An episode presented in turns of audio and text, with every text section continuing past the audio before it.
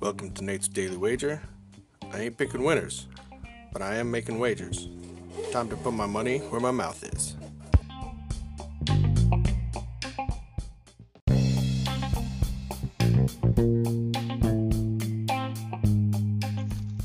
This is Nate's Wager for May 31st, 2021.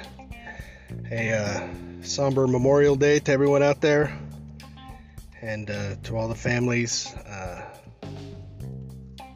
I'm sorry for your loss. So, speaking of losses, um, well, apparently the Clippers showed up last night and uh, put the smackdown on the Mavericks. So, oh well. Take the L there. Not the greatest way to start the week, but uh, it's the way it goes. So, now I'm going to go back to what I was uh, happy about with the postseason starting, and that is betting against the Jazz. That's simple. So, we're going to take Memphis Grizzlies plus five and a half against the Jazz in tonight's NBA playoff action. See anything better than that? Pound it. That's my pick, and I'm sticking to it. Somebody.